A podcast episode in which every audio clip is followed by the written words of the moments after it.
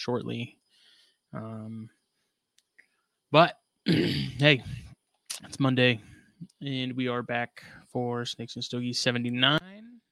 Speak of the devil. You're already rolling for four minutes and 43 seconds? No, it was the pre-roll thing. Did you forget? Crazy. Have you forgot? Mm, Well, last time the pre roll was a little wonky, so I didn't know uh, what No, the plan was. I actually thought I was going to be like five to eight minutes early, and I am not. But that's fine. We're here. We're rolling. Uh, so first off, not only is this show brought to you by Puget Sound Pythons, uh, but congratulations because Gendra are now officially Gendra. Gendra. They are now to be uh to be married at some point in the near future. So In the foreseeable future. Congratulations, Kendra. We love you both.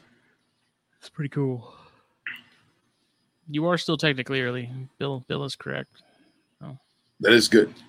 Well, isn't he in the future or he's in the past? That's what it is. He's in the past. I don't know. He What do you uh what do you what do you have Tonight, um, yours go? uh, I always mess this name up. It's the uh, it's an Oliva, but it's the Milan Milan Melanio. Melanio. Yeah. So I was actually saving this for like an afternoon smoke. I got the. Hey, nice, nice. I was saving this for an afternoon smoke, but uh, it plumed out. Like, like I brought it with us to Texas, and like I got home and I was like, "What the hell happened to this?"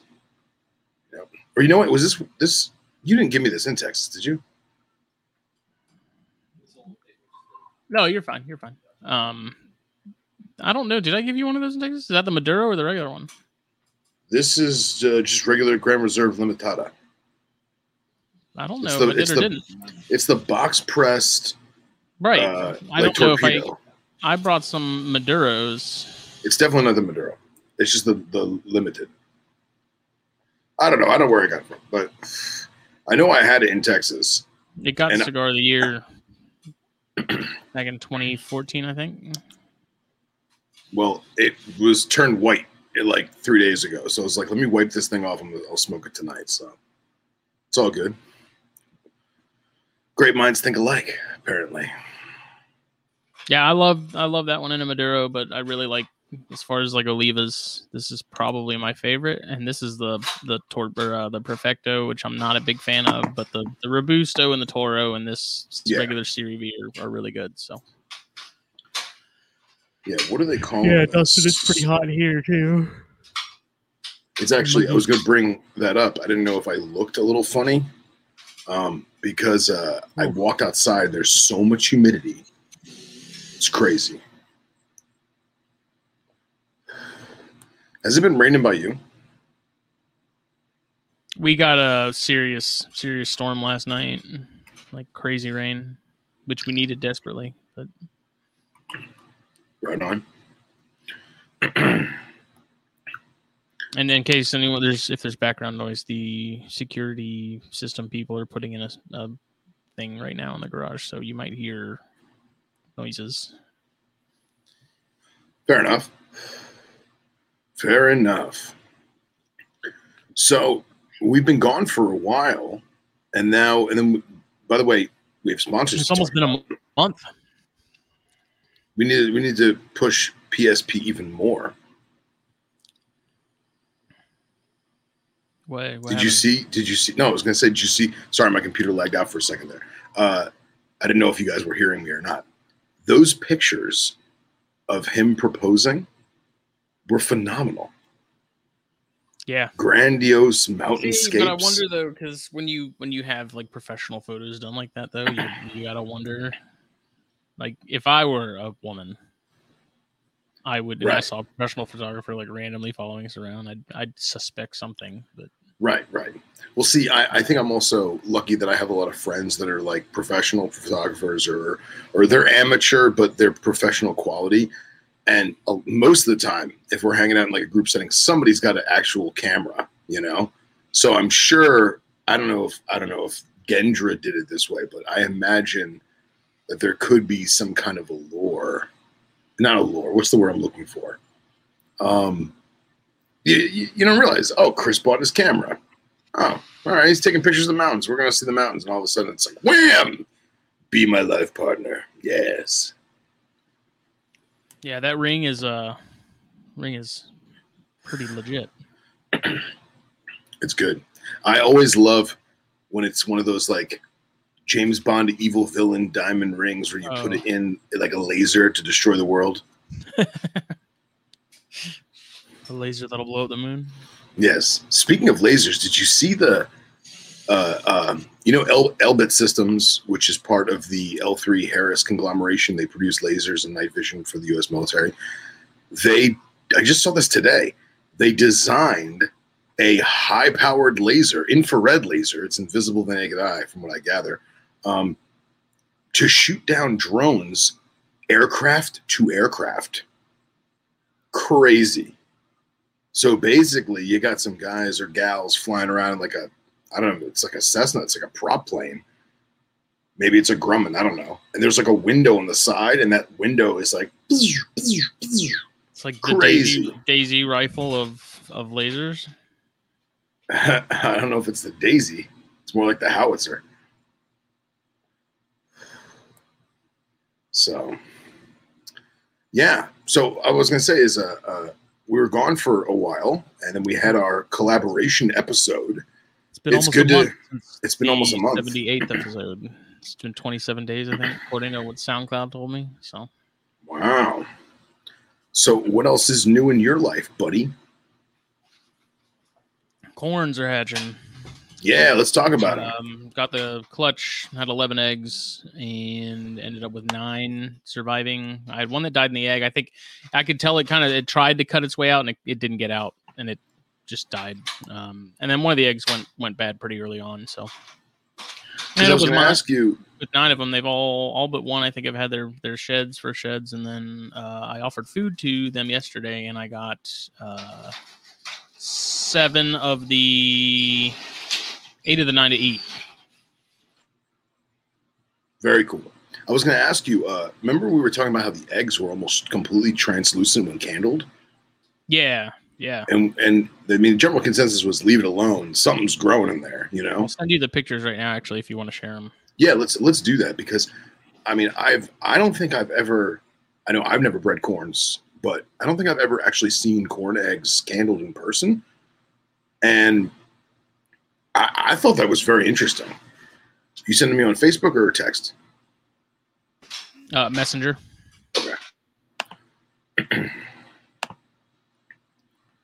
The yeah, it's like uh, it's almost as if there was there was nothing in there, you know. I mean, with the exception of the veins, I, I thought it looked like just you know dud unfertilized eggs.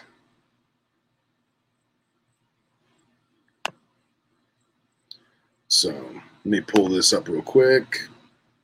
It's taking forever to load. There they are. All right, let's get a share up in here.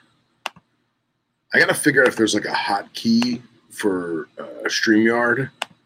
That way I don't have to open like 14 windows. You know what I mean?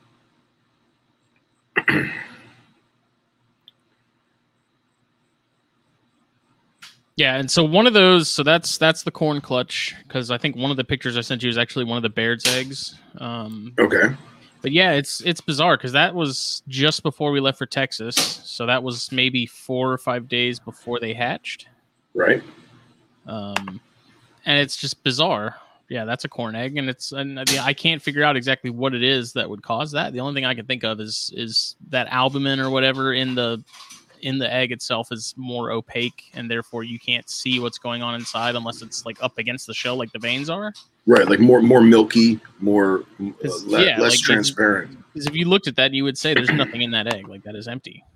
Right. Well, obviously there isn't, or there is something going on because you see all the, uh, you know, the the veinage and stuff. Like that's a that's a healthy looking egg on the inside, and I don't know when when she laid them, they didn't look great. You could see sort of the the starring as far as the calcification and stuff of that outer outer shell, and it's uh, it wasn't great, but you know they all ended up all all almost all of them went the distance. So But I Yeah, it's very- pictures of them and pictures of the parents too for anyone who is curious. And I hate that Messenger does it the opposite. Yeah, It, it's odd. Yes. there so that's go. the picture that Katie sent me while I was gone. That was when the first one hatched. And like I said, I mean, they all kind of look. Most of those eggs look a little rough, and you can see that dud there in the middle. Is that an eye? No, no, no. That's a. Oh, I was gonna say that's a, that's that'd be pretty cool if that was a little sneaker eye. But yeah, I mean, even um, and people get so discouraged. I think that you know when the time comes, you look at this. Obviously, this is a dud, right? But you look at this egg here, all this discoloration, and and like up in here, and people get discouraged. I've seen people throw away eggs. yeah. you know and it's like just let them do their thing you'll know when they're rotten and bad you'll you'll you'll definitely know especially when you smell it but people get discouraged. And i mean like this these eggs are obviously still awesome because babies popped out of them.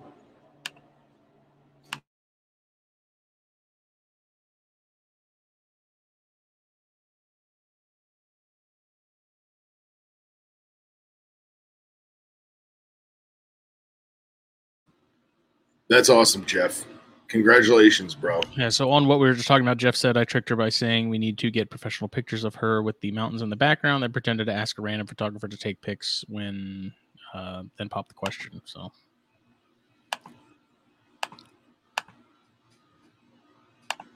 yeah, and as far as the bad eggs thing, I've seen some eggs where if you looked at it, you would say like there's no way something's coming out of that, and then lo and behold, there is actually something in it, and so I'm i I'm of the same opinion. Like they're not going to hurt anything. Just leave them in there. Let them do their thing.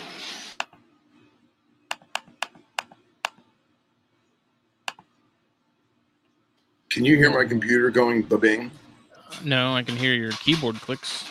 Okay. I guess uh, the Snakes and Stogies group chat is having an audio call, I guess, or something. No, I don't know. I don't know. My phone's on silent, so all right, let me get the pictures of the adults up here.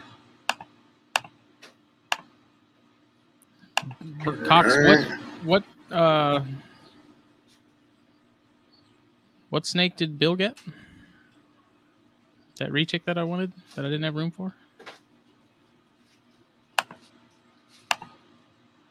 Yeah, so that's the male. Nice. And that's Great- and this great contrast. just, this will just show sort of the variation among these things, even within like the same property, because the female literally came from the neighbor across from my parents' house when she was tiny, tiny. So the boy is darker. He was found under the porch at my dad's house. That's the female. So I mean, literally, we're talking about a dis a, a difference of like maybe 200 yards. So not a lot of space between them, but you can see the the pretty clear difference. She's a lot more uh, a lot more orange overall, not nearly as dark. That that male, he gets like this really dark oak sort of color to him. Um, and then all the babies came out really dark like this as well, which I thought was interesting.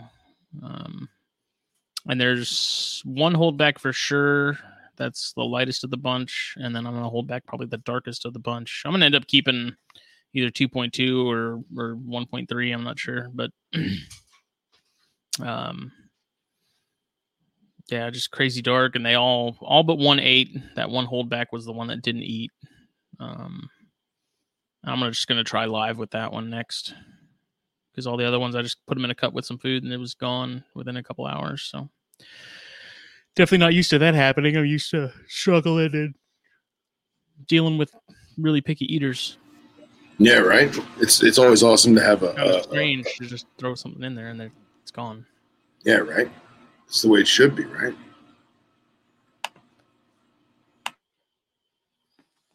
Uh, so other than that, the Baird's clutch is due to hatch within the next four to seven days. Um, only six eggs out of that.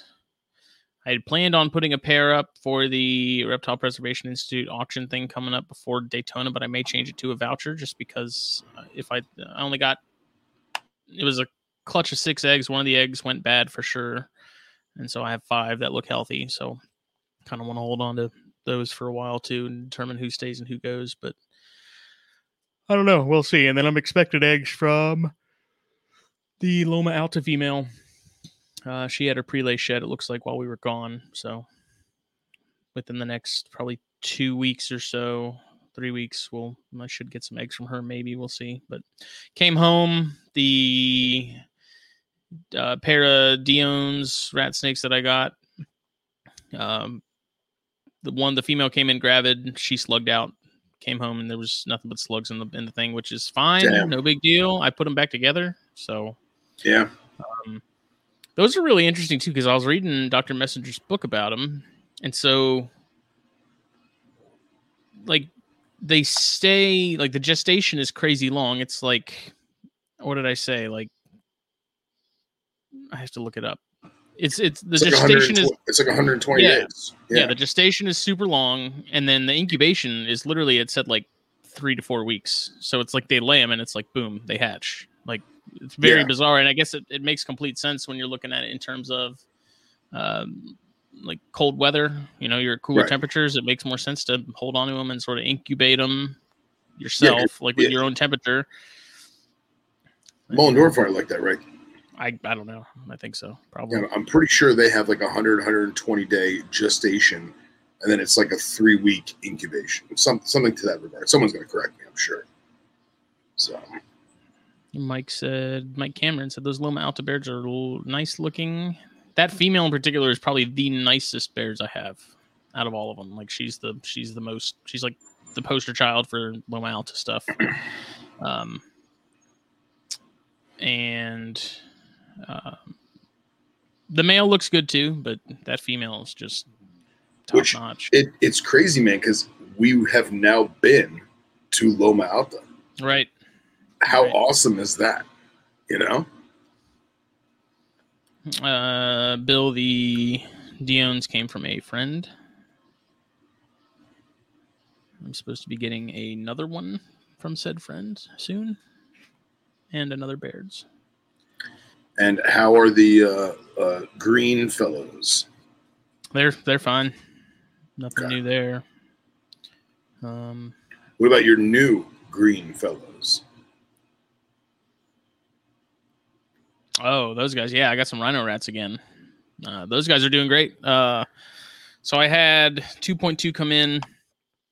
One of the females was pretty small and scrawny and, and was looking a Send little rough. pictures. Send pictures. And uh, well, I don't really have any pictures of them, dude. I, I, Oh, I'm kind of leaving them alone. yeah, touche, touche. Um, and that female ended up rolling on me, but kind of is what it is. But the other two males and female are doing really well so far. They've all pretty much shed at least once, and they've all been eating. Like those things are freaking nuts for food, man. Um, I'm trying to send you the most recent pictures of stuff that I have. Um, yeah, I'm not going to misplace those ones. I made sure of that. Believe me, I made sure they were they were locked down and weren't going anywhere. So, thank you for your concern. Door sweep, yeah. I don't remember which one exactly that is, but I think that is the other female, I believe. That's the one female. Dude, the thing looks so good. Dude, there's just some of the most interesting snakes, like visually, like seeing them in person. And it's funny, I, I was holding one earlier and I had it outside, and like a breeze would come and it would start doing the sway. Oh yeah. Like it is is hilarious. Like you you didn't have to do anything, and it would start doing the like the what rough green snakes do. Oh yeah, try yeah. to like move in the breeze. Like a chameleon. And so that's uh another male albino Baird's from Matt Most, which it's full like on in all honesty, that is the nicest albino I've ever seen so which far. is and, and it's crazy because it doesn't look like an albino. Like to me, that doesn't look like your traditional albino colubrid. It, it looks just like a, a high white animal. Yeah. Because I mean, they're so silver as they are normally. You know. Well, that's what's bizarre is that one's really nice, and I'm curious to see how it progresses. But the other male albino I have now, where his saddles are, it's starting to turn almost like this, like bruised blue. Really? It's I I don't know if I can get into pictures, but uh, anybody saying Baron's racers over rhinos is wrong. Yeah, that's that's much the same crazy. But yeah, that thing is that thing's nice, dude. That thing's insane. I'm really excited to plug him into some stuff down the road. And he's a few years out. Uh, that's the male Dion's. I need to get him outside and get some natural natural light pictures because it doesn't do him justice. Like that guy is straight up orange and pink, like a sunset sort of Yeah. fancy mango that's- that's one of those- beverage. He's he's that orange. That's one of those species where you just you can't you can't really do it with a cell phone unless you're outside, and indoor lighting just makes them look drab. Well, they're yeah, they're they're it's a bizarre species to begin with because they have the pattern like a garter.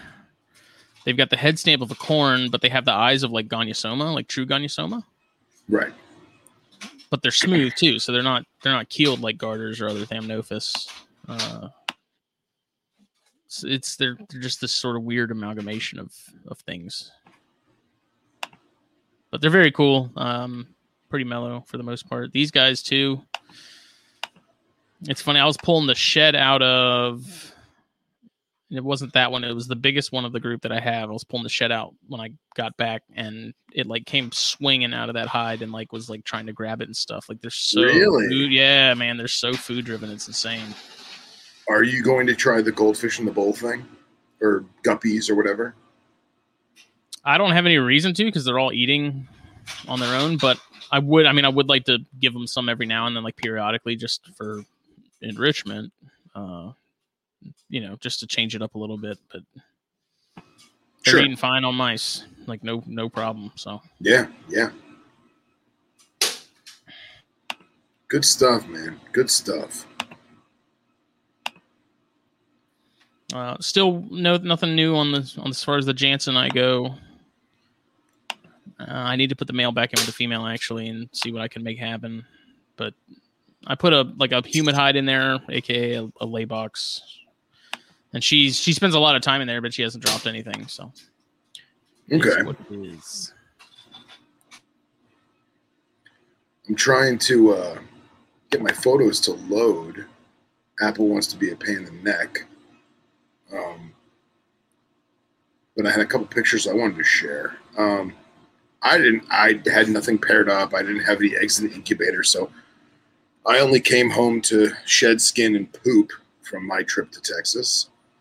But uh, I I don't think I showed this when we did the col- collaboration. Um, I don't know why I would, but that my newest wrinkles shed for me for the first time. I mean, this is like a yearling animal, um, but it's crazy because as many banded critters as I have, uh, I mean, with the exception of like the Franklin Mountain Lepidus, nothing really looks that banded when it's shed.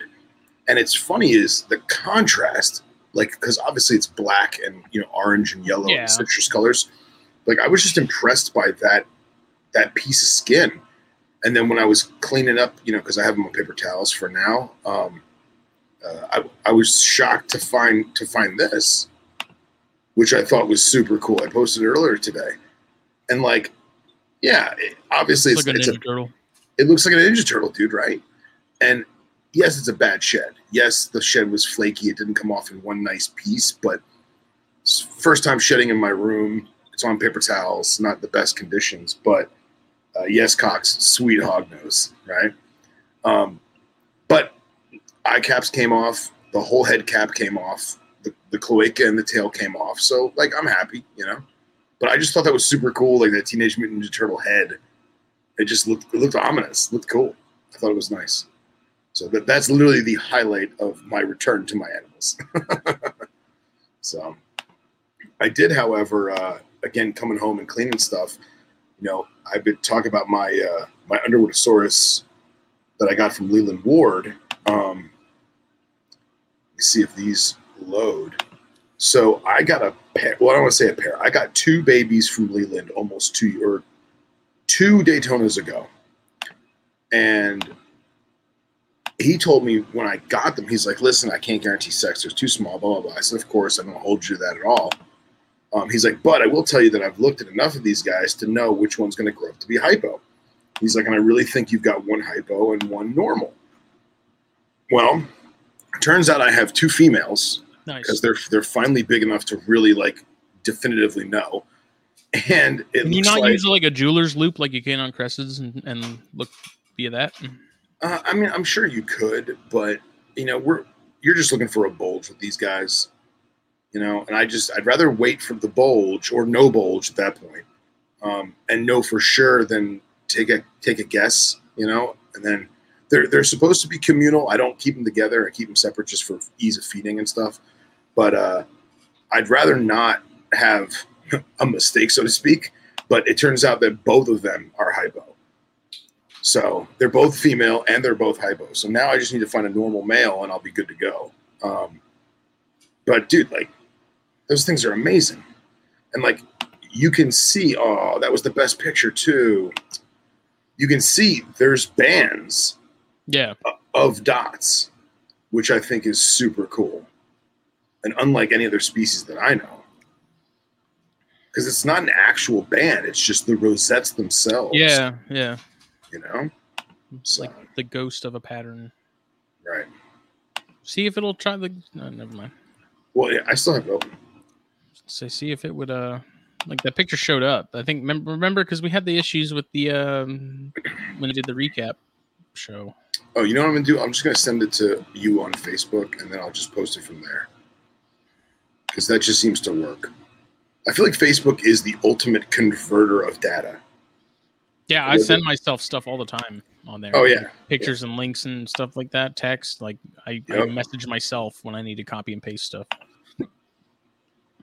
so Do you know what airport people usually fly into Daytona for? uh, Daytona International, I believe. Oh, do they have one?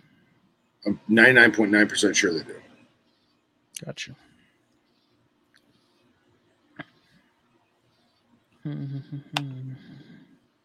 So now it's not letting me see the gecko picture. Well, I'm just gonna do this from my phone and make life simple instead of delaying this beautiful show that we're orchestrating. So, how's that burning? Uh, fine. Mine got a little too hot too quick, starting to canoe on me. Yeah, those ones they're not rolled terribly tight, so they do kind of burn a little faster. But uh, I will say this though, I forgot how good a fragrance they had. It almost One I of the mean, most popular cigars that we sell, man. yeah. It's almost it almost smells like a flavored cigar, and it's not. I mean, the taste is proper, you know, but it almost has that. I prefer the Maduros just because the Maduros have a little more, a little more going on. A little more naturalness to them. Yeah, I don't know. Like the regular ones, just they're kind of flat to me as far as flavor. So Like, look at this gecko, man. yeah, that's cool. Like, even if you're not a lizard person, like that thing is just too freaking The- cool. Just the giant black marble eyes. Yeah, and like I, I always forget how long and thin their tail is, you know, because I have all the knob Mhm. tails. Like you don't, you don't think. A lot of times it's kind of curled up, or it's it's like laying against a piece of bark or something, and then you look at how long those digits are. Those toes are just so long. It's crazy, you know. And actually, this one you can see the bands better. You can see the one at the nape, one here, one here, one here and, and again like even the yellow opposed to the white like it's not that the skin is banded it's just the rosettes make the bands. Mm-hmm. It's awesome. Love those stupid little geckos. Tell you what, last night I was looking up care for horn lizards, and I'm not Yeah. gonna do it. It- you know what dude? If you didn't have a snake room I just don't think it's worth the worth the hassle. if you didn't have a snake room i'd say go for it But I think that was we can get that sort of out of the way first is like our main. So we already did the recap episode of what we did in Texas Right, and stuff like right. that, but we never really talked about what our sort of our main takeaways from the trip were. yeah so I figured it would be a good good show to sort of jump into that sort of Absolutely. what was learned from it, sort of what we would change.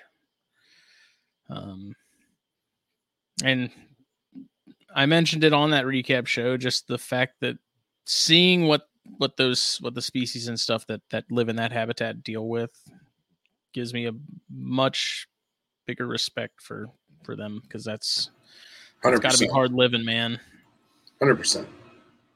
especially the Big Bend stuff. Just you know, and- getting my hands on on some of the horn lizards gave me a better appreciation for them. You know, before it was like, yeah, they're cool and all, but it's not until you like chase one down, catch it, and you're holding it, and it's just kind of there, and like they're little armored tanks, man. You know, Yeah. just- And the coloration yeah, is so different to the point where, like, I mean, I obviously I don't know every species, and I haven't handled every species, but just being in the pet trade as long as I've been, I've seen a lot of different ones, and dude, none of the the, the Texans that I've ever worked with or played with, none of them look like that. And it just goes to say that, like, yeah, they look like puff adders. Like they have the They- puff adder like- color sort of like- pattern. Yep, they look like puff adders, but like that's that doesn't look like that in captivity. It makes me wonder like what we were doing wrong all these years, you know. And uh, and you know, talking to Doc Julander and him talking about you know the harvester ants and, and how to, you know, how to replicate that in captivity, and it would be fascinating to do. I think it'd be amazing if you could have like a 100 or 200 gallon, you know, vivarium long across like a wall in your living room with like grasslands and you know, fake ant mounds that you could have the harvester ants come out of the ant mounds. Like I think that would be amazing. But guys like you and me with, you know, large diverse collections, it's uh it's, it's a big commitment. Like I don't It think is. it's it's definitely not impossible. Yeah. it is. You're, you're if you're gonna do that, I feel like that's that's one of those things where you're putting a lot of focus and emphasis on that project itself. yeah. Or better yet. It's yet, not if you- something you're just doing on the side and you're just like, yeah, I have horn lizards. It's like no, you're like you're horn lizards, then everything else is on the side, kind of thing. right. I look at it like this. If you and I didn't have dogs, or if we didn't have and you have your cat and you didn't have to clean a litter box, you didn't have to walk the dog, you didn't have to play with the dog, you didn't have to, you know, uh, cater to having the dog. Because let's face it, as much as we love dogs, they are a fair bit of work, way more work than reptiles. If you didn't have Archie and Hector, you could probably get away with doing the, the, the horn toad the horn toads proper. But I like don't I, know, even I, know myself. Well, like think about this. Think about how many times a day you walk Archie. You know what I mean? How many times a day mm-hmm. you play with Archie, and you take that, ex- you, but you take that exact amount of time, and you focus on one species with one enclosure. Then yeah, it's doable. But yes, Thomas, they are introduced. Um, there are pockets of the Texan, the cornutum, uh, up in like the Charleston area, and then I looked on a map, and apparently down south of me, in like the Savannah, like in the Georgia coastal empire area, there's some introduced there too. Interesting, very interesting. I was doing a lot of a lot of reading last night before bed because I was like, I'm wondering how how difficult would these really be, and you know, I have the book on them and stuff that I'm reading, and not something I want to, I really want to pursue on any serious level. I just have an appreciation for them and think they're Yeah. pretty cool. So And I, I'll be honest, that was as much as I love rattlesnakes and I love desert life and scenery. Being in that valley with the grasslands and the rolling hills of the grasslands, and seeing the horned toads in the wild, excuse me, horned lizards in the wild, like I think that was the highlight of the trip for me too. Yeah. Let me see if I can get this. Uh, I'm gonna have to go. I want to pull up that same video in case people missed the collab the other night.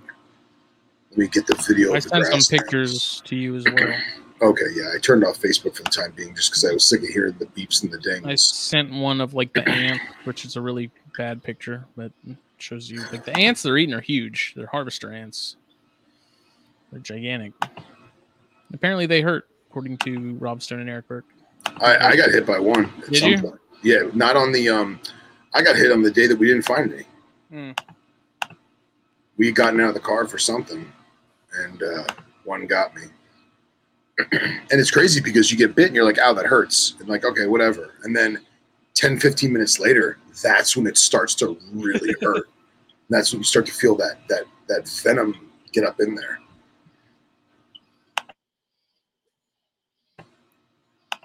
But uh, this is actually a, a deceiving photo too, because I mean, obviously you can't see how large they are. Yeah, you don't have a whole lot of context. But uh, but this Earth here is clearly more compacted, and where it was more sandy or more loomy, it was a, it was an actual ant mound that had slight Yeah. elevation to it, and there was almost like a cone. It almost looked like a freshwater cichlid nest. You know that underwater they make those like little craters. No.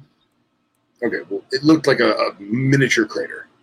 And some of the some of the ones we found were just massive too, like just huge amounts of ants. Just, just like, it's nice. Yeah, thousands of ants, thousands of ants, all the size of a, a, a tic tac. You know, lar- large ants.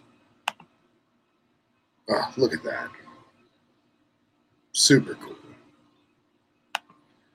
Let me see if I can get uh, that video.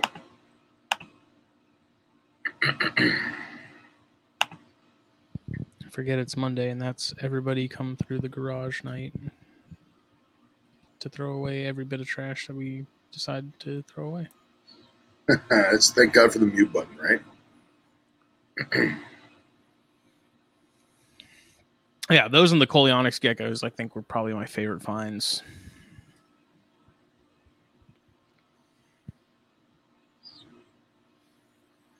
The uh, the Coleonyx were awesome, and just the the variability in the same species, even like the the the, the type of tail, like it really makes me wonder if the second one we found was a regenerated tail because of how thick and you know leopard gecko-y it was, opposed to the first one we saw that was super long and thin. You know, And then Gendra asks, "When's the next herping trip?" And that's kind of one of the interesting takeaways for me with the whole thing is like, I'm into herping, but I'm into leisurely herping. right, right. And if you're going on a herping trip with Rob Stone, leisurely herping ain't no uh ain't in the docket. Like you're gonna be Yeah. Uh, Yeah, it's not a. You're not sitting on the end of the lake, you know, throwing a rod out and trying to get some bluegills. You're actively hunting the shoreline for snakehead. You know. just had me questioning myself the entire entire time. I was like, am I really like am I just one of those guys that's just not really into herping? Or is it just that this is like the extreme? Because this is like legitimately my first legitimate like herping trip. Like that is the plan. That is what we were going for. Like that's that's the whole point of the the uh the vacation, you know. So I was expecting to just be kind of chilling. You know, obviously we do some road cruising. Obviously we do some walking around the cuts and all that stuff, and then just be hanging out. And man, oh man, Rob Stone's gonna push you. Oh yeah, He's and gonna work for it. I feel I'm like complaining. also I'm, I'm glad yeah. that it was the way it was, but it's just if it were done like if I had done it the way I would, we probably wouldn't have gone out nearly as much. But that's just because I'm I'm lazy. I feel like it also is you're you're doing more of a commitment because you've spent the money, you've taken the time off from work, and you you've flown three thousand miles to do this. You want to maximize the meager amount of time that you have. I mean, let's face it, you're there for a week, right? Yeah. It's not a lot of time, and you have certain windows of opportunity for certain species to be moving or, or visible at all, I should say, you know, because even though even though the sun is hot and everything's hiding, I feel like you still, even if this, even if it wasn't hot, you still wouldn't be able to see certain species simply because of of, of camouflage. You know, it's so much easier to see a reptile at night with a flashlight, a headlamp, or a black light, or what Right. have you, simply because their skin's going to reflect it, opposed to during the daylight, it, it's meant to blend in. You know, in the cover of darkness, it, it, you get the contrast to it. Um, I found the video of that prairie, and I just I just love this video, man. Like this just shit. And again, it doesn't do it justice. It does not do it justice. Yeah, especially when we were there at like sunset and stuff, man.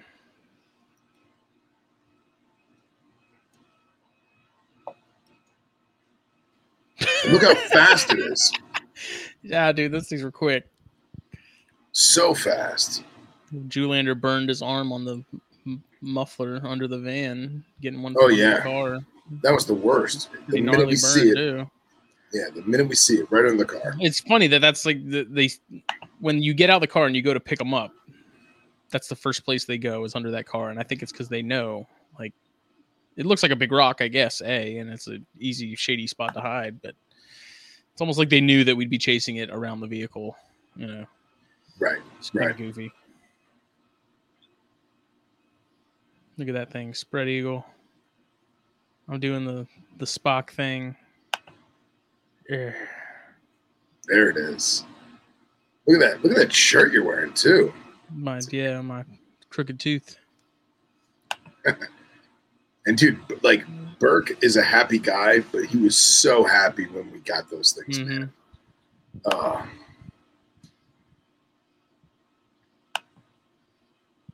My name should be Earl. There we go. Yeah, It's dude, just total puff adder, like the banding and the eye and all of it. Just I don't know what why I never really bothered to give those things a second look. But now I'm I'm just freaking in love with them, man. They're just one of the coolest reptiles we have in the US, like by far. oh yeah, hands down, super unique in, in, in every attribute, every way. That's still one of my favorite photos. I really want to see what Rob shot, like what Rob got, because I still need a magazine cover. This issue is going to be behind a lot because, hey, we were gone a week, Yeah, so I, yeah. half the month went by, and it was like, now I got to start on the magazine. So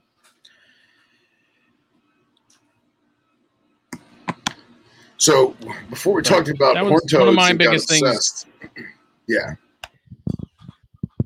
you know, was maybe I'm not much as far as uh, herping goes. It's just not my, not my thing. I, you know, I prefer think the- it, I think I prefer the captive side of things more. I think it is your thing, but the the way we went about it was alien to you. You know, because there were times of the day when I hate I don't want to say like this, but I feel like we knew we weren't going to see any animals or any reptiles, I should say. Like we knew it. It was just we were just hiking to hike and to see nature and all of its beauty, you know, um, which I totally appreciate. I totally get it. But the nighttime was the right time. You know what I mean? and uh, I just compare it to my local stuff. And it's like I don't go out during the day because there ain't nothing moving. you know? Right. It's, it's hot.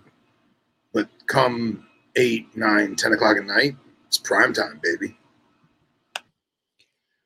Yeah, it. uh I don't know. I just like I said, I think it's just the captive side of things as far as herpeticulture and herps go. I think is slightly more my wavelength, and I mean that's there's plenty of guys that are they love running around out there and you know could care less about keeping any of it in captivity, and that's that's you know that's their wavelength. That's just the way I see it. You know, some people just they would prefer to keep the exotic stuff and the air Yeah. room, and some would rather be out in the middle of the freaking desert, desert in Texas and finding this stuff, and that's cool too. Like I said, I mean, I really did enjoy finding a lot of that stuff, and you know, the night snakes were awesome.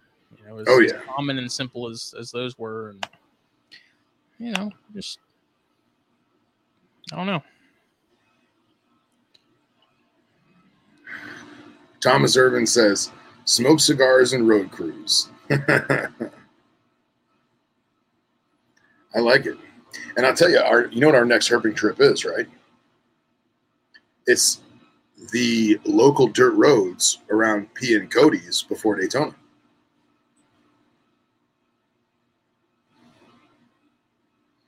That's gonna Yeah. be it. See what we can find out there neck of the woods. It was a lot of walking. My uh, I had like um, neuropathy in my feet. Oh, did you? Yeah, like my feet were like tingly for several days after I got back. Really? Even while even while we were there, my feet were tingling. Like they don't now, but That's just the diabetes. the neuropathy was uh, and even Juliander said that he was getting getting it. You know, it's just from walking around so much. And that's what, like you were saying before, like the sleep, the whole sleep schedule was the complete opposite of what I usually do at home. Uh, it was just, it was a big shift as far as because I'm very routine in terms of, you know, sleep and, and things like that. So it was a pretty big shake up on my, my body and mind in that regard. Even the physical activity, like I'm not super physical. I don't work out. So especially like Lost Mine Trail, that was my body was was not prepared. It's not conditioned. Yeah, man, it's intense. It was intense. I'm trying to find the uh, Coleonyx pick for uh, for Doc Wyman. Uh, where the hell is it? Other main takeaway was the desert is amazing at night. Yeah. Oh So yeah. those were kind of my my three things. Was a, it's incredible that animals can even live out there, especially the bears and stuff. As hot as it is. B, I'm still not sure if herping is my thing or not. At least hardcore, intense herping. And the third one is nighttime desert hiking is is pretty sweet. So this is the first Coleonyx we found. I think this was on the first night actually. And that was just a, a kind of an in situ running around on the rocks kind of photo. Um, each one of those, each one of these stones here is probably about the size of a grape and maybe a blueberry, just to give you an idea how small the gecko is. But if you just look at that tail, so long and just velvety looking, you know, bands for days. It's awesome. Actually, I'm pretty sure the next photo is Rob. There you go. So you can get an idea how small the gecko is. That's as far as I could zoom in. It was a tiny little booger. And uh, going to rock. And that tail is not that stubby. It's actually bending around the rock there. So it does come to a full point. And uh, let me try and find the second one we had. Yeah, man.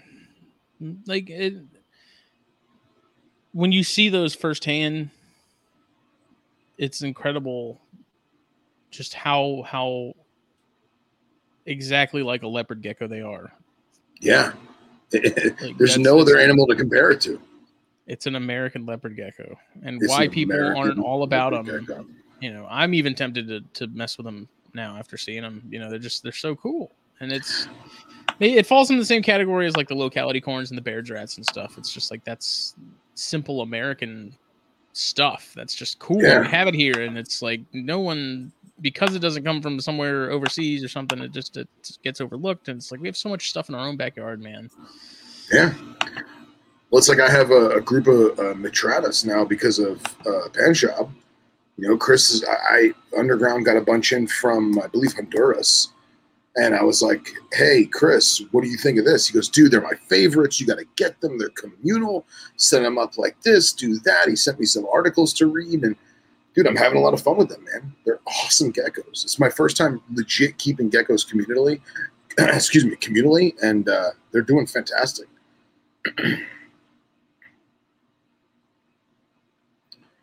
uh, trying to find where Rob sent me the link to his photos. Do, do, do, do, do. So many messages. Uh,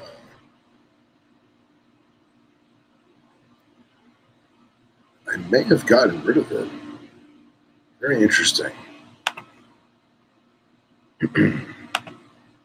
Oh well, I'll find it later. But yeah, uh, uh, geckos in the desert, man, phenomenal, absolutely awesome. Did you learn anything while you were there? I learned a lot. I learned there's countless species of animals that live in our beautiful country that I didn't even know existed. I had no idea what a Central Texas whip snake was, and to be honest, I had an idea in my mind what a patch nose looked like, but Yeah, same. was it wasn't not- that. it wasn't that. Yeah. Yeah. So that was super amazing. And uh, you really get an appreciation for you get appreciation for the herpers that are there day in and day out, tirelessly trying to find stuff. Um, you hope it's not just to pad their pocketbook. You hope that it's for science or photography or just appreciation of the wild. But man, we saw a lot of the same people every night doing doing what they do, and, and like the dedication to the area, the dedication to the species, I think is phenomenal. Um, and then the people that live out there, man, like it's tough to live out there. You know, you're very far away from everything. I mean, we make jokes about how we can't order pancakes because the diner ran out of maple syrup and the, the train doesn't deliver the syrup till Friday, but that's a real thing still. I mean, we're, we're spoiled. We have Amazon Prime, you know? If I want something, I will have it tomorrow and I don't have to pay for overnight shipping. Those people, they, they're, they're, they're old school, man. Very old school. So it was, it was an amazing experience. And I look forward to, uh, to more of them because I didn't travel in my younger years and I regret it. And uh, the time is upon me, I'll tell you that. We should do that. Ernie McCracken said, "When are you going to allow guests to call in and ask about lizard leashes and 66% het for ghost ball pythons?" Couldn't even tell you what a ghost is. I wish, I bona fide, genuinely wish that there was an app or a program where I could, we we could have people call in like an actual radio show. Well, we have the Google number, but we have no way of like plugging it into this. I don't See, think. that would be amazing. Take caller number 42, you're on Snakes and Stogies. I'll have to look into it. It's probably easily doable. Just got to figure out how to make it happen. Because that would be cool. You know. Yeah, because you figure video's cool, but some people they don't want to be on camera, they don't want to be on video. Maybe their their bandwidth isn't working well enough to do, you know, the actual video itself. But everyone's got a phone. Everyone can do audio, even if it's through Facebook, you know. So we got to figure that out because that would be a lot of fun. Radio show. Yeah. The sh- the shadow knows. Uh, you want to talk about inlands? Which ones? Because I'll talk about all of them. But yes, let's talk about inlands. You want me to explain where I'm coming from on the inland thing more detailedly? I think that you and I share the same opinion of this topic. However, you lean a little more one way, and I lean a little more the other way. But we need to break it down and explain it to our listeners and viewers what exactly we're talking about. So, why don't we start from the beginning? First off, disclaimer Disclaimer. I'm not that upset about it. That's fine. There's no voice inflection in text message, so I don't. forgive me if Everyone I seems. was. Everyone in our group appears to think that I'm like really fired up over it, and I'm really not. It just, I don't get it. All right, so let's let's take it. Context. let's take context. Go for it. So our buddy Casey Cannon. Uh, well, we were talking about inlands. We got on the topic of of inlands, and of course, there's some albino inlands which do look very cool. Let me see if I can find a picture. Uh, and Casey Cannon, of course, is all about it, and that's cool and all. Um, is there pictures on Google of these? I think there is. I don't. I'm not seeing them. She's talking about how you know albino inlands that look really cool, and he wants to, you know, that's something he Well, would like for- to hold- pursue. hold on a second. So point. let's let's rewind because as much as our viewers, listeners, and friends are Morelia f- people, Morelia freaks like us, we're talking about inland carpet pythons. Okay. yes, which are a completely separate animal from the coastals, the jungles, the bredlis, the darwins, all that. subspecies. Right. There's So- not.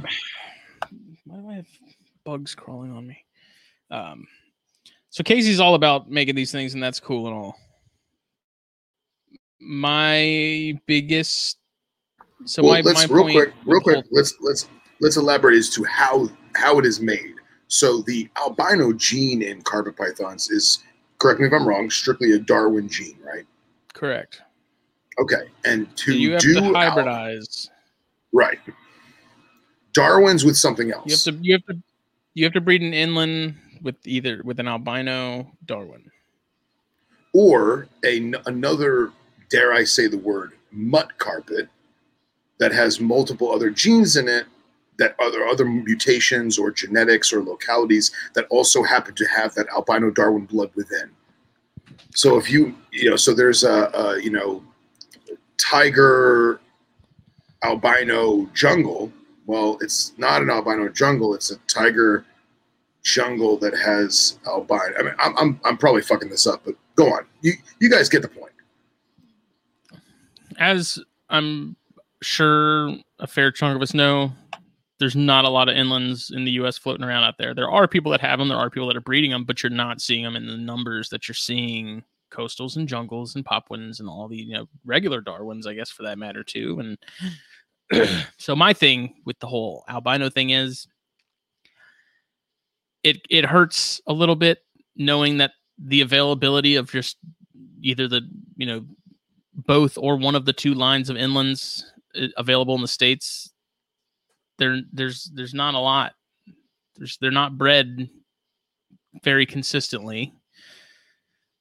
Like mutton breeds them Bert's been trying to breed them. Juliander breeds them. So there are people that do have them. Like it's it's not like it's only like two people in the country that are working with them or anything like right, that. right. But it's not it's not like Dunn's pythons or anything. It's right. there there are several people across our nation that are breeding them, but the only ones that are selling them or showing them off or even letting people know that they have them and that they bred them are very few and far between.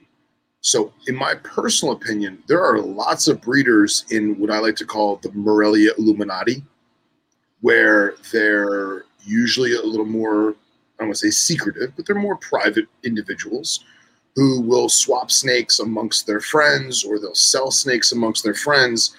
And they're out there, but we, the, the, the common folk, dare I say, don't necessarily have access to them. And it's not because they're astronomically expensive. I, I actually, I, I, I hate to say it, but I passed up a pair of them for, I think it was like 1200 bucks for the pair, Which is pretty standard for those. which is right, which is pretty standard. So it's- still, I it- mean, for a carpet, talking- they're still up right. there. Right, right. But the available ones to quote unquote the common folk are few and far between. So Justin's point is Can we please have a regular supply of the lines before we start worrying, like worrying about the morphs? Is pretty much just what I'm getting at. It's Right. it's I, I kind of so I equated it to sort of like hog noses. That may not be a good analogy, but you think about it, the morph craze got so big with hogs that finding a normal hog was slash is very difficult still. At least from what I've seen. Like I do check periodically in the classifieds and stuff, and I don't see normals available that often. It's like we got so enamored with the morph thing in that species that normals got completely thrown by the wayside and it's one of those things where if you want a hog nose and you don't want to spend 400 plus dollars on a hog like it might be a little difficult yeah. And that it goes to the classic, you know, Ian Malcolm Jurassic Park quote is you were so enamored that you could, you didn't think to stop and think if you should.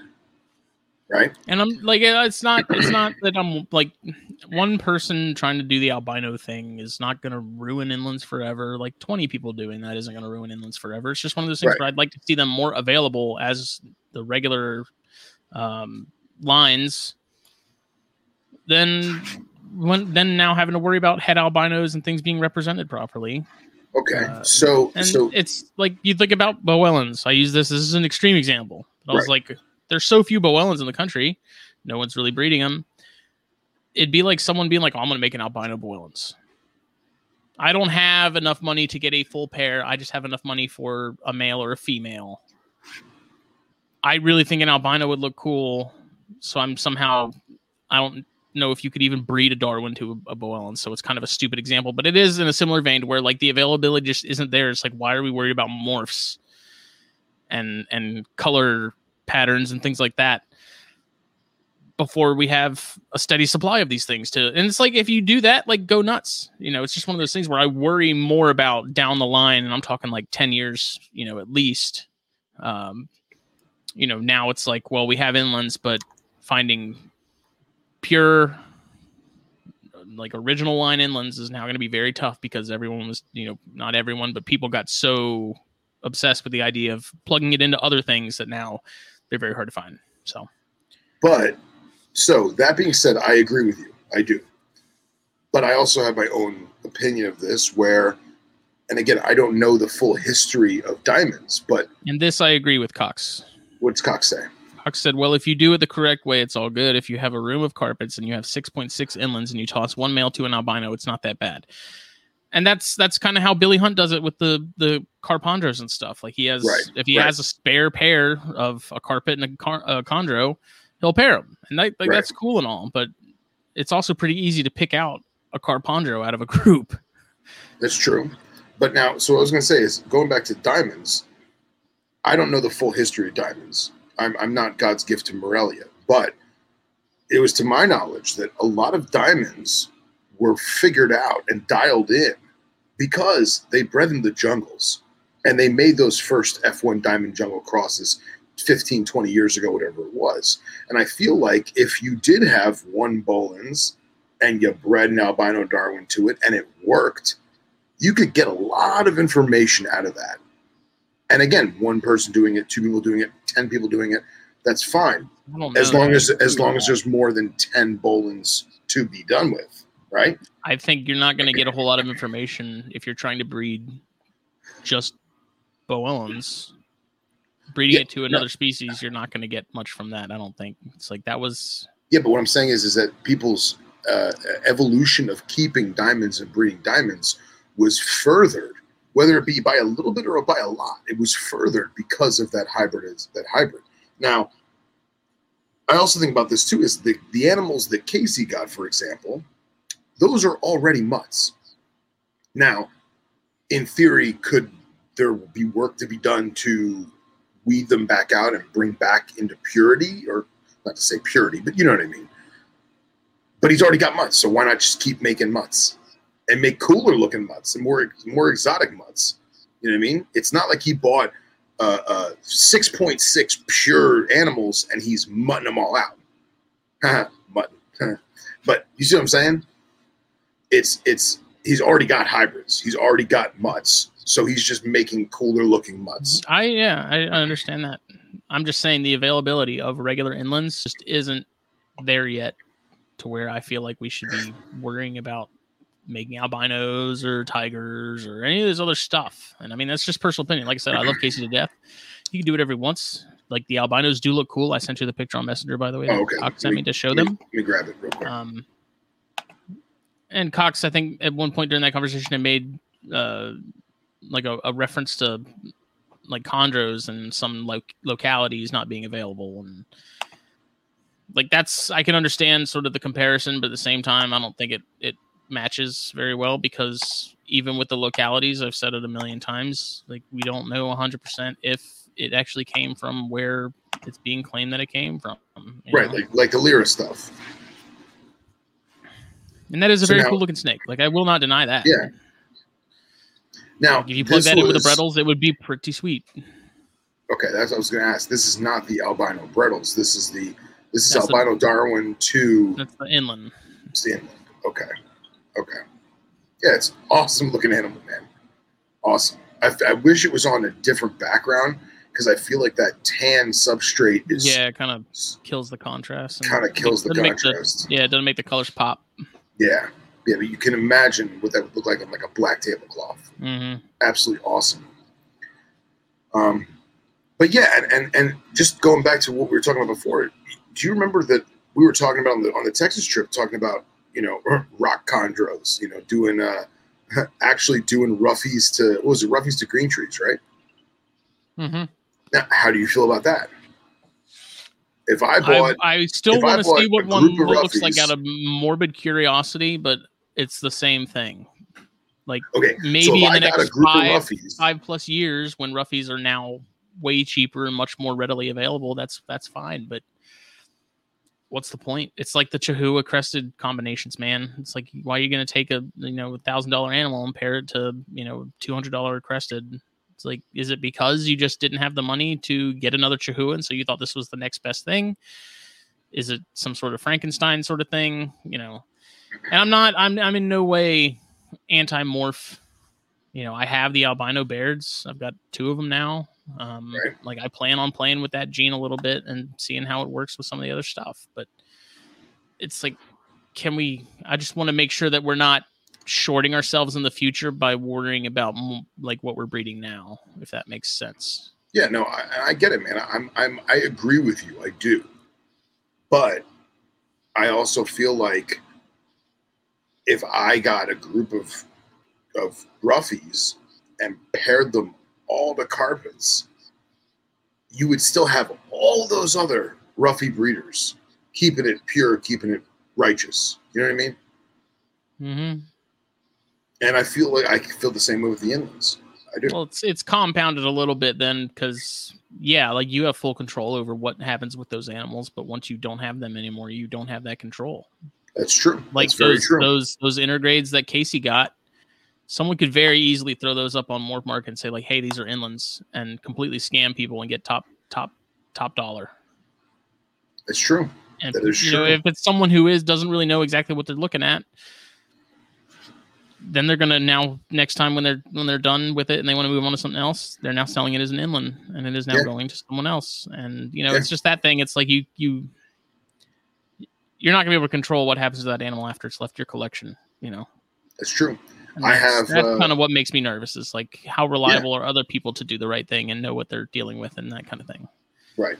I have a, a a Darwin that the older it gets, the more Darwin it looks. Um, but in the beginning, I was really concerned that it was an IJ cross, and one of the reasons why is because the guy that produced it down in Miami has been known, at least on the grapevine, to do Darwin IJ crosses a lot because his one or two or five Darwin females didn't take. So he's like, screw it, I'll just throw it to an IJ, you know? And and again, usually pretty good about about you know uh, uh, uh, marketing it as the appropriate animal. Yes. But let me give you let me give you an even worse. if uh, you're even, if you're if you're looking at it on a timeline, Mhm. some point on that timeline, someone is not going to sell that animal for what it actually is. And what I was about to say is what I like to call the board shop mistake. Bored meaning like I'm bored, right? So you get a pet shop, mom and pop chain store, whatever it is, and they bring in a Darwin IJ Cross, right? And it gets handed to the, the clerk the owner of the store who bought the animal hands it to the clerk and says, "Hey, man, this is a Darwin IJ cross. Throw it up for three ninety nine or whatever it was, right?" And the clerk walks over and he gets his little brother label maker, and he puts, "Hey, oh man, hey boss, how much is that snake again? Oh, three ninety nine. Okay, okay." So goes, Darwin three ninety nine. Wasn't doing it maliciously. Just young kid wasn't paying attention. Old kid wasn't paying attention and forgot to put IJ on there. And that's where that's where the snowball starts. So I get it, man. I really do. And you I do. could you could argue easily that you know the the clientele that's going to be buying that animal is likely Right. not going to be the Eric Burks and Yes. the Owen McIntyres and the Nick Muttons. You know, it's going to be the people that just want to carb it, don't care what it is, ends up on Craigslist eventually, whatever. And then just to go back to your Ch- Chihuahua thing. Sorry, my neighbor's dog is barking. Forgive me. Um, to go back to the whole Ch- Chihuahua thing, I know someone who bought a Chihuahua because they saved up and saved up and saved up and got one, and it was their pet. And they said, you know what? I'd really love to breed it. And then their neighbor or a family friend or somebody was like, hey, you keep reptiles. I don't want this crested gecko anymore. Take it. And they're like, hey, maybe I can maybe I can throw it to the Chihuahua and see what happens. And all of a sudden they pop out hybrids, right? And now they sell those hybrids. And now they have money to invest or to buy or to acquire an appropriate Chihuahua. And now they're boom, now they're popping out the pure stuff. So like it's almost it's almost like a a, a, a means to an end, I guess you'd call it that. You know what I mean? I like I said, I'm not against it. It's cool if someone wants to do it, go for it. It's just personal personal opinion is I don't see the point. No, I get it. I get it. Like why why not just don't why, why half-ass it when you can whole ass it? It's just going to take I more agree. time, you know. I agree. I am not a hybrid guy. I I'm an integrated guy, providing it's appropriately done. So like, you breed a cottonmouth to a copperhead, as long as it's a Florida cottonmouth to a southern copperhead, I'm okay with that. You start breeding a Trans-Pecos to a southern, I'm not into it, man. I'm not. It's just not going to happen. You know. And I put it in, you know, speaking about retics in the chat, you know, I, that's how I kind of laid it out for Cox too. Is like take a super rare locale of super dwarf. Would you rather someone pair that to that same locale because there's only like Tanimbars right now? Am I going to go and pair my Tanimbar with a s- with a bar neck or something because that's my only option? I don't want to do that. I want to find another Tanimbar, be it somebody else's, where I'm even sending that mail to somebody for them to use, just so we can have more Tanimbars in the industry. Granted, it's going to take longer before they're readily available, but it's a start. You know, it's somewhere to go, and I I would be just as frustrated with the the super dwarf retic thing. You know, like a true super dwarf, like rare locale that's rarely available. We know for a fact that it actually came from this area. Like it's verified, verifiable to a degree. And if someone just was like, "Well, I got this," you know, what was the the thing? I, mochaccino latte half het scaleless mainland you know i'm just gonna i'm gonna pair this this super rare super dwarf that i just paid like i just had to remortgage my house to buy and pair it with this just five gene mainland type. Like a little it just it's kind of like i said people can do whatever they want to do. It just to me it's it's like man like you really could have just you could have you could have done more for that species uh, to where you you could explore that more and other people could explore that more if they were more available. And I mean, we're talking about very long term, obviously. This isn't like a, a one year sort of thing where it's like all of a sudden, hey, there's Tanimbars everywhere. Like, cool. Like we're talking Yeah, I would. I would say that. Tan, oh, I would say the Tanimbars are even more scarce these days than inlands. I would, and I would agree with you 110. percent But at the same time, if you already had a mutt Tanimbar, what would it matter? You know what I mean? Yeah, that I get. I just it's it's the eye of the beholder. If people want to want to Frankenstein things, that's cool. Whatever, go for it. Some of the some of that stuff does look really neat. You know, like I said, I like just ball pythons. Like, I couldn't tell you the first thing about most of the genes with balls, but I do appreciate how like the phenotype of some of these they look really badass. Like they look like cool snakes. Do I know what was involved in making them and having them look that way? Absolutely not. I'm clueless. But Well, wasn't wasn't the Tesseracorn something else? Wasn't that a hybrid? I've heard that. I don't know how true that is though. Okay. I heard it came from like a king snake or something like that. But I, I Yeah, don't know. 'cause- I have a hard time buying that.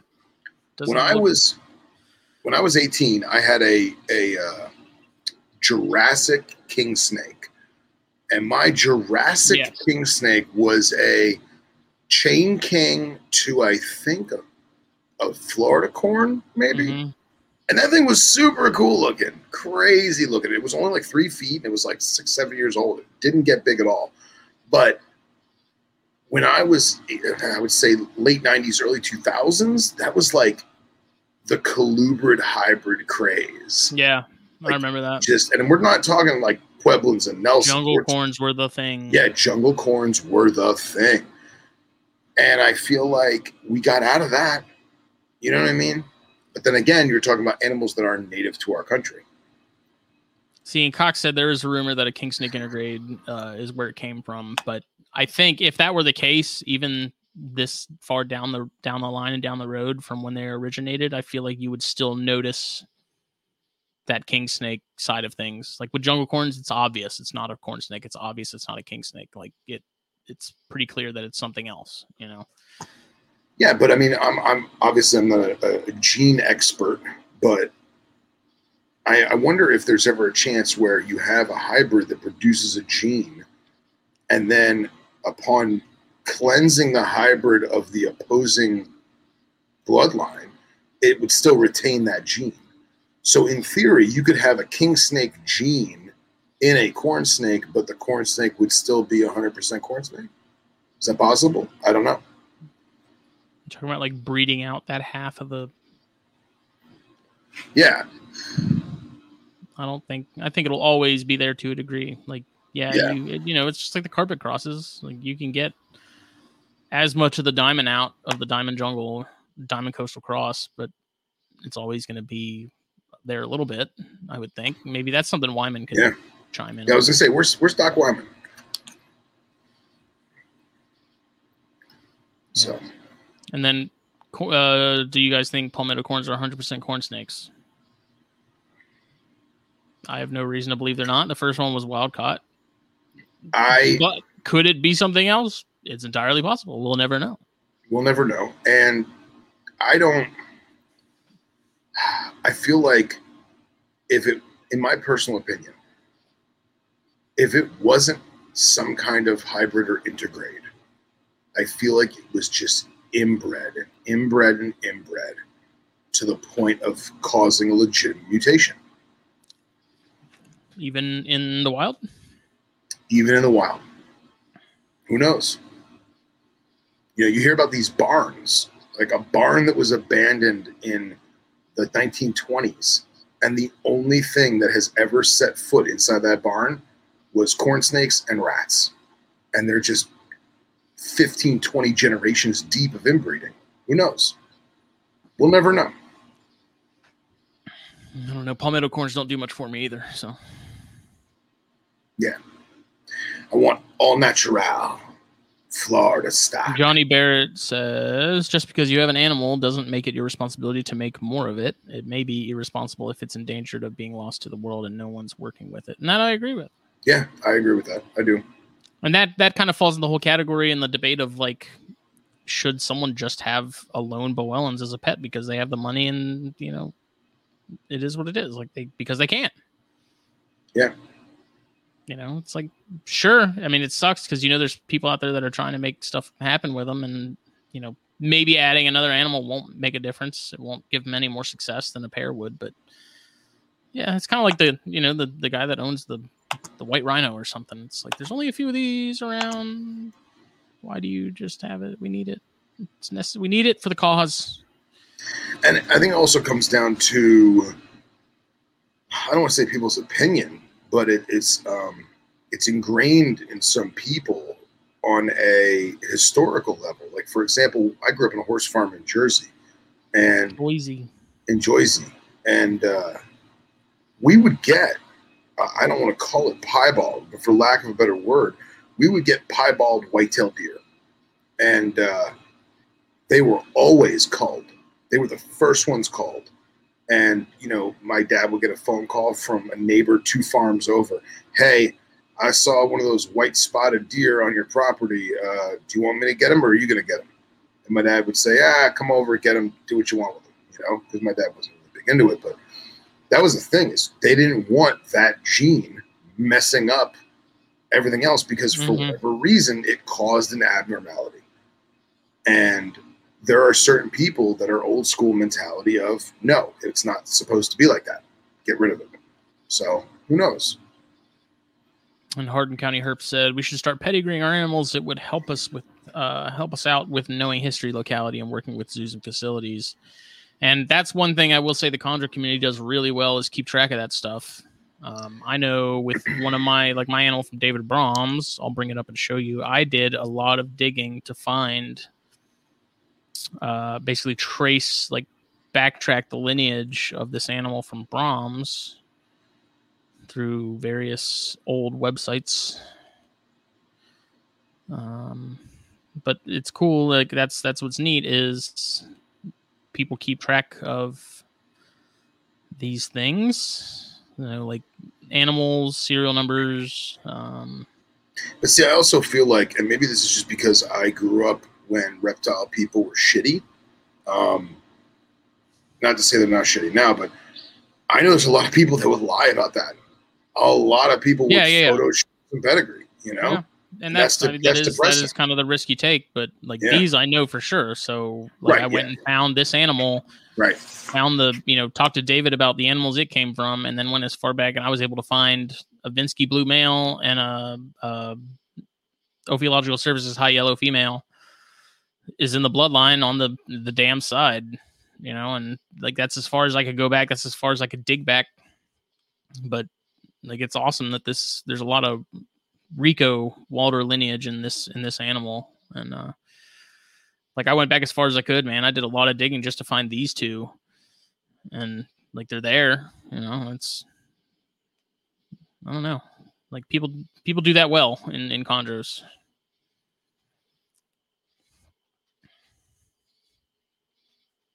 But Phil is correct in the whole, you know, having a verified lineage chart or something where we know for a fact that this is what happened. Because there are gonna there's always gonna be people that take advantage of of these kind of things and try and scam people. It is it is it's nature of the beast i guess. In any industry there's always to be someone trying to steal money from other people. Yeah, it's sad.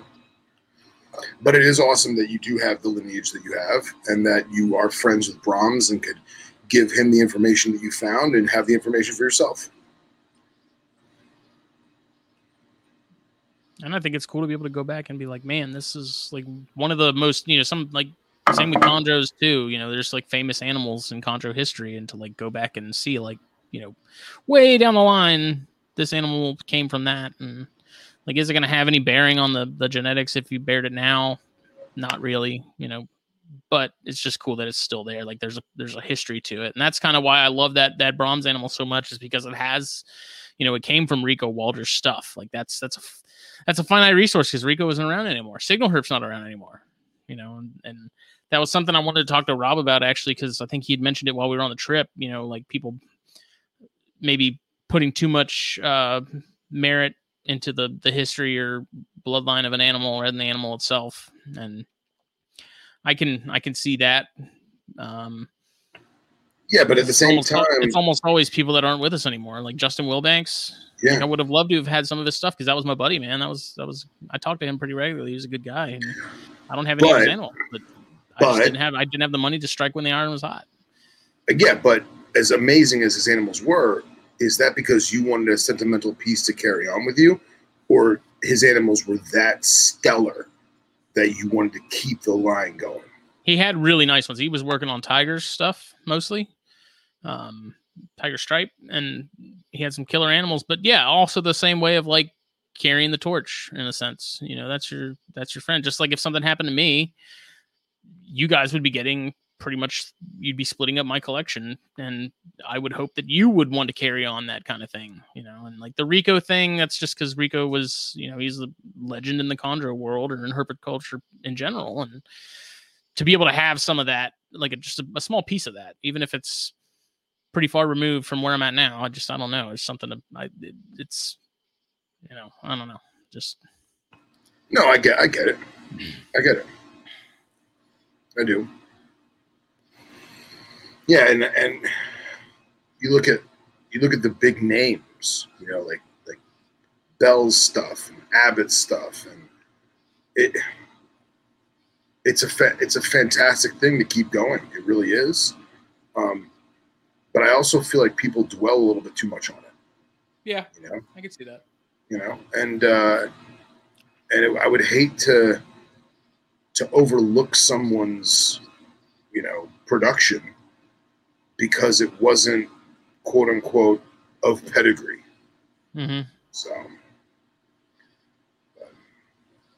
I don't know. I think uh, I think we're in a better place than we were in the past, and it's going to be a hell of a ride in the future.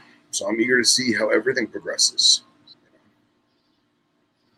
On a side note, um, anybody who likes ginger beer, I love ginger beer. Um, I was in the grocery store and I found I was looking for ginger beer, and I found Bundaberg in a glass bottle, ginger beer. Australian family owned.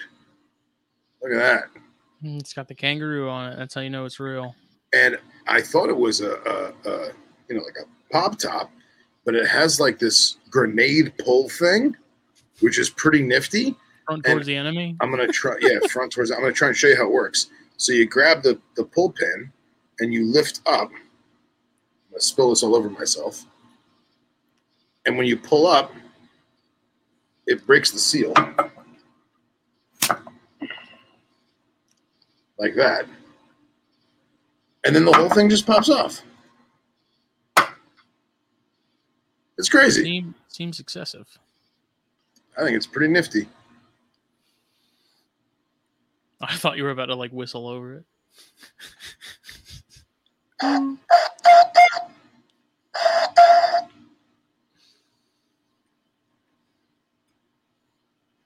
Do you think that was the other sort of part of this conversation? Little engine that could. Is the morph thing getting out of hand overall? No. I feel like it is a. I feel like ball python morphology is on its own wavelength. Um, I feel like that is just its own thing, and it will continue to be its own thing, and it's a separate island of herpetoculture, herpet everything. Um, but I feel like more and more people right now, the trend right now is locality specific animals. That's a fact. People want to know where it came from and the phenotypes within. Um, especially like colubrid people right now, like that is the MO. Is I want to know what valley it's from. I want to know what town it's from. I want to know what highway it's from. Alterna madness. Um, but I don't think that morphs are. I don't think people are like, I have to make this crazy color because that's what makes a million dollars. That's always going to be a thought in people's minds. But I feel like right now, people are focusing on keeping things more pure and keeping things locality specific to the best of their ability. I guess that was uh, to rephrase the question. Do you think the focus on morphs is, is getting out of hand? I No, don't I think, think they'll like I think it's plateaued. breeding because they think you know, someone thinks they're going to make you know they're going to be the next Zuckerberg of of reptiles. I don't think that's as prevalent as it's people make it out to be. Uh, it does exist, I, you know, but I don't think it exists to the extent that it's led to be portrayed as. Yeah, I, I just don't see.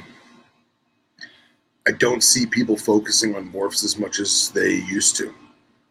And like, there's that whole thing of uh, while the United States and Canada was focusing on making morphs, Europe was focusing on how to how to have better husbandry. And I feel like now that Europe wants to do morphs, they're being shunned for it. And whilst here, we're trying to, you know, do better husbandry. I feel like it flip flopped over the past 15, 20 years, whatever it may be.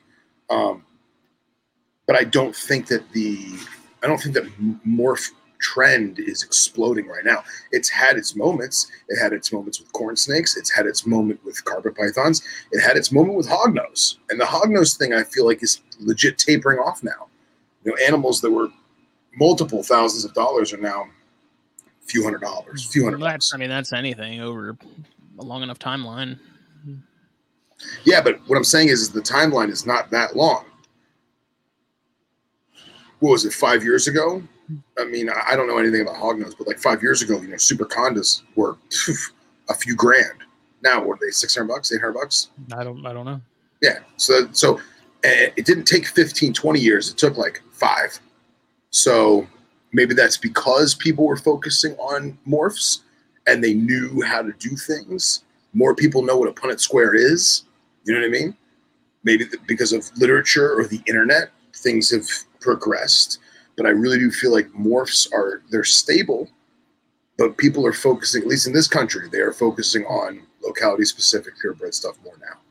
Maybe because they've had a realization like you have, where, oh man, I really love you know Mexican black kings, and no one's breeding them because I see them at a table for six hundred dollars a baby. It's like, wow, that's a fifty dollars mm-hmm. snake. What the hell happened? Well, it's because everyone who was breeding them, they either got sick of it and stopped, or they realized that there was too many people breeding them, so they stopped doing it then. Yeah. And now no one's breeding them, so they're hmm. expensive.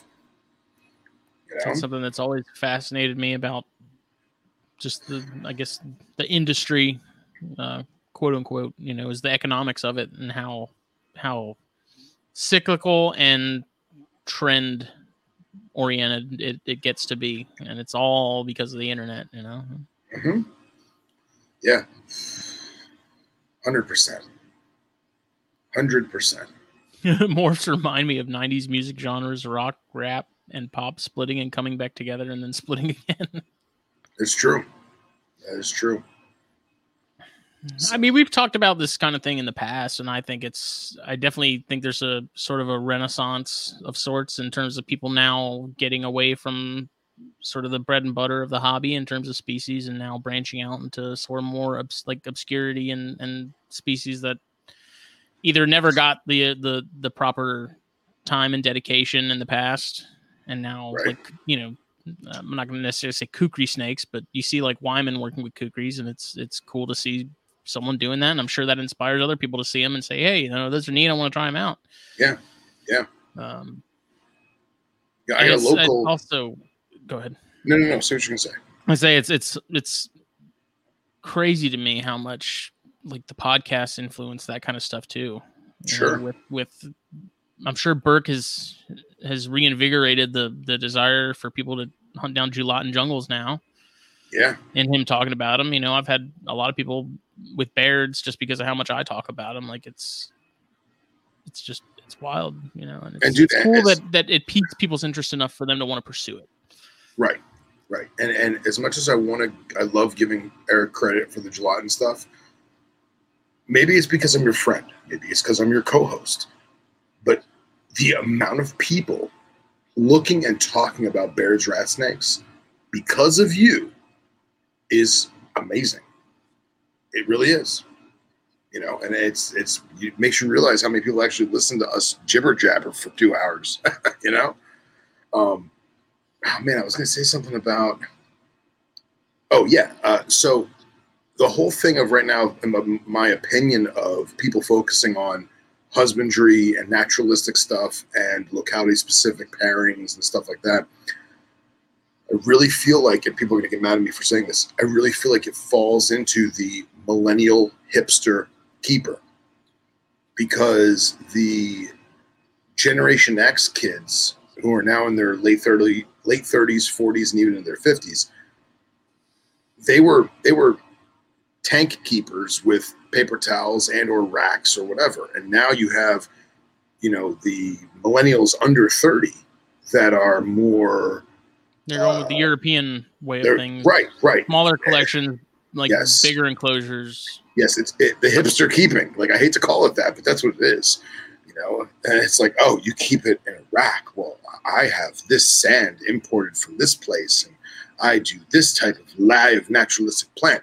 And as much as I'm making fun of them right now, it's fucking amazing, and I am so proud that they are doing it because it gives the old fogies, myself included, inspiration. Not Henry. And well, Henry's an anomaly. Henry. Henry's an anomaly because Henry has the coolest naturalistic enclosure ever, right? But again, Henry's not a hipster millennial. But what I'm saying is, is I'm I'm I make fun of the hipster millennial and the way that they're keeping, but I'm also proud of them because of what they've brought to the table and what they've opened the eyes of so many keepers, myself included. You know, I think it's fantastic, and and that coincides with the locality specific stuff opposed to Yeah. making it yellow. it's interesting too because it, it seems like there's maybe i guess you could say a subconscious pressure for people to now s- take a, a second look or you know maybe question how they're keeping things whether they are doing it intentionally or not i think the the not necessarily the internet mob but the the most vocal ones about doing that that European way of things with the smaller collections and the bigger setups, more natural setups. You know, like that's there's a pressure there that's that's building. You know, whether you whether you like it or not, or you hear it or see it or not, I think it's. And I'm sure you could ask pretty much any of the caging companies. You know, over the last ten years, how have you things have how have things shifted? Like, are you selling as many racks as you did ten years ago, five years ago? Um, and I'd be willing to bet a lot of them probably say no, they they're not. Um, Yeah. And like, look at this. Look at a company like Hagen and Exo Terra, right? mhm. Hagen puts out a Vivarium, a glass vivarium, where the front opens. Crazy. How many people made that or, or, or attempted to make that? And now I it's remember, commercially remember when those available. first came out? Yeah, It was such a big deal. such a big coolers deal. like someone invented fire. It was crazy. Absolutely. You know, all the So- Dart Frog guys were thrilled. We were like, finally.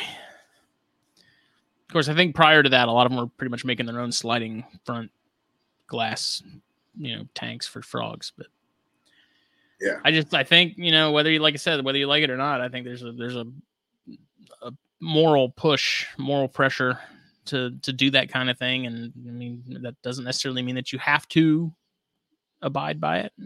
Because I'm, I'm kind of old school in that, in the way I, I see things too. You know, it's, am I going all out as far as enrichment and stuff for my animals? No. Am I giving them options to sort of change things up, adding multiple hides, you know, making them have to kind of work for food and putting it in spots where they have to actively hunt for it, you know, a box with a hole cut in it, you know, where they have to really look for, you know, the food and stuff like that. Yeah, I do that on occasion too, but putting them, you know, in a bathtub or, you know, a freaking cat tree or something, you know, and all that. And like, I'm not, I'm not going that far with it. I, I feel like I kind of straddle sort of the two generations in that sense, where it's like, yeah, I can see Yeah. where they're coming from as far as the enrichment and the bigger naturalistic enclosures, but I'm also of the old school mindset of like, they do fine in these simple setups. And I've just come to the conclusion that more. it's, yeah, that it's, that it's just, if the species requires, if the, if the recipe calls for a big naturalistic setup, and you know that like that species has been documented to thrive or even if it's a species that no one really knows anything about and you try both and you see which one it prefers and you stick with that one. Like just do what the recipe calls for. Am i going to keep the Gonyosoma in a 32 quart tub? No. I kept them in like that for a while until i got that Cambro rack because he was a freaking escape artist but like Yeah. that is a species that that yeah you can keep them in the 70s like the v70s and they'll probably they'll do okay. Like they'll do fine but that's a species that will benefit uh, you know 100% if you give them a lot of space and a lot of places to hide and a lot of climbing options and stuff and Yeah. you know like i said it's like that's what the recipe calls for sandboas am i going to do that no No. chondros no you know it's just like i said what does the recipe call for do that Right. there's no right. like the whole that's what drives me crazy about that whole argument of the whole natural like bigger vivaria, bigger setups, crazy enrichment versus racks and stuff. It's like there's no one size fits all answer to that whole argument. Like it just it doesn't it's not that simple. Yeah. Yeah. It's not that cut and dry. Uh, on that same note, uh, petbackdrops.com shipped my uh, African grassland Oh. backdrops. So hopefully this week I will have them, which is kind of shitty because I'm behind the ball on the rest of the friggin' enclosure. I uh, I got the fake grass, but I didn't. I haven't. I haven't planted the, the real grass yet. So I'm gonna. I'll probably put the backdrops in there and just keep them sterile with the nice backdrop for now, and then you know, in the next weeks or months, I'll, I'll finish everything. I know Iber's mad because I haven't finished it yet. I did uh I took a ton of pictures in Texas of the rock cuts and stuff and just overall habitat.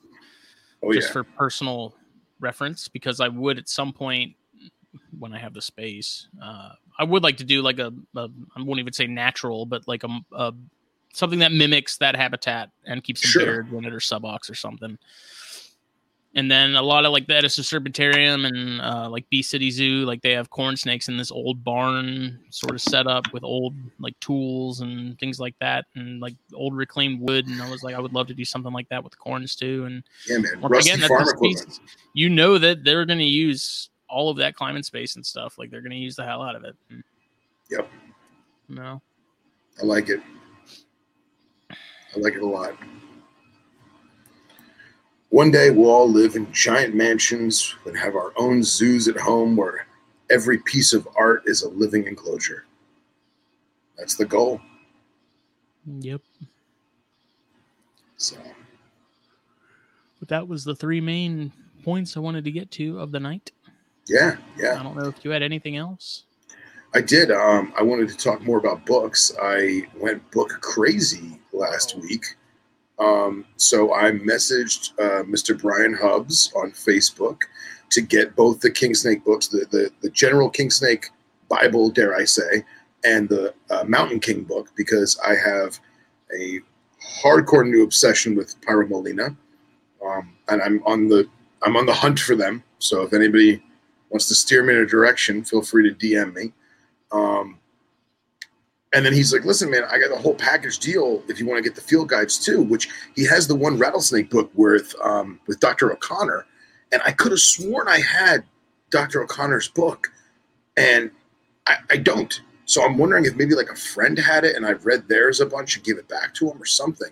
Um, but I wound up buying all four, and I actually got the last four, the last set of four that he had for now. He's got another print coming out, I think, in the next couple weeks, so that's Yeah. on its way. And then, uh, I talked to him about coming on THP at some point too. yeah, he, he- we we got to get him, and we got to with Dr. O'Connor or, or Hubbs. Hubbs. Oh yeah, you got to get Mr. Hubbs on, hands down. I just like saying his name. and uh, hold on, I'm opening up my Amazon real quick because I got more. Um, my orders. So yeah, um, I also I wound up buying uh, the complete Suboc for Anna Maria because she showed a, a good interest in it, and I was like, you know what, I don't want to be that guy. Let me just get my own copy, right? So I ordered my own copy of that, um, and then I also got oh, where the hell did I get it? Oh, you know where I got it? I got it from Eco Standby. Um, I also wound up buying uh, Rattlesnakes of the Grand Canyon per Nipper's recommendation. Mm-hmm. He said that that book, although it is lean, it is incredibly informative. So that's exciting.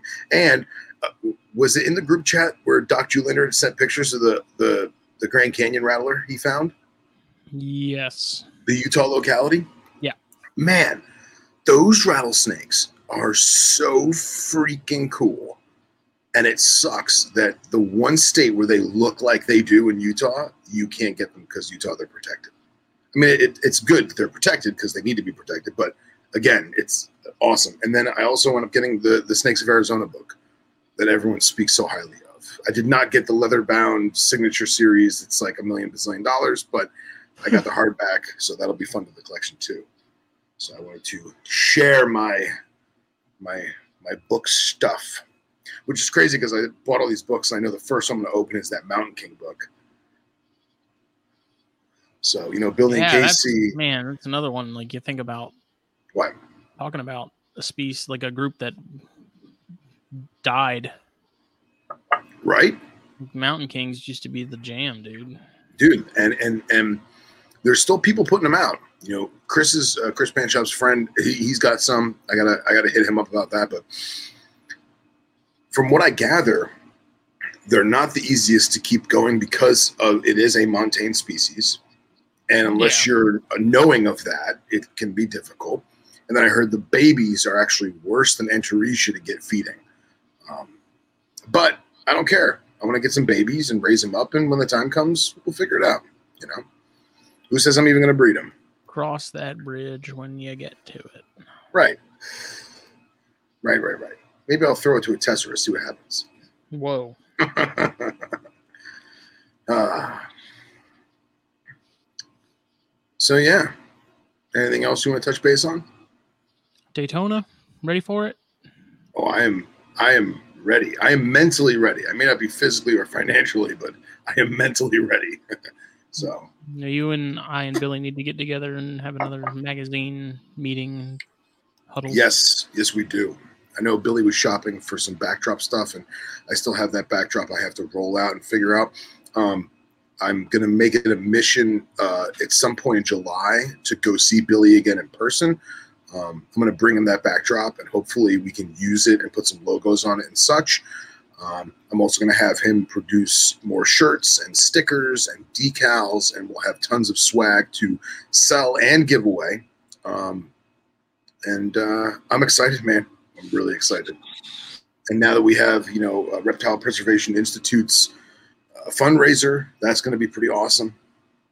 Little micro croc, uh, little micro uh, uh, croc it's for crocodiles or is it for snakes? Is I think it's just for conservation in general. Labronia Alliance oh, okay. beneficiary cool. and some other stuff. So awesome. Good stuff. Um, this week I'm planning to get like take a look at inventory as far as options for what issues we want to print and bring with us. Okay, cool. Um, and go from there. Excellent. Awesome. All right. Well, thank you all for listening joining, watching, and uh, we will see you, or you will hear us Thursday night for yep. the Herpetoculture podcast. pretty cool guest lined up. I'm not going to reveal anything, but nice, nice. I like it. Pretty like excited. It. So. Same uh, snake time, same snake channel. Right. Puget Sound Pythons. Check them out. Facebook, Instagram, YouTube. They are officially the power couple of herpetoculture. One of hands down. The power couple. Gendra. Gendra in the Gendra. flesh. Everyone have a good evening. Bye.